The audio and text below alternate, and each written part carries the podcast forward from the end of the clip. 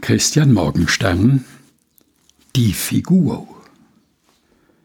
Es lacht die Nachtalbhenne, es weint die Windhorngans, es bläst der schwarze Senne zum Tanz.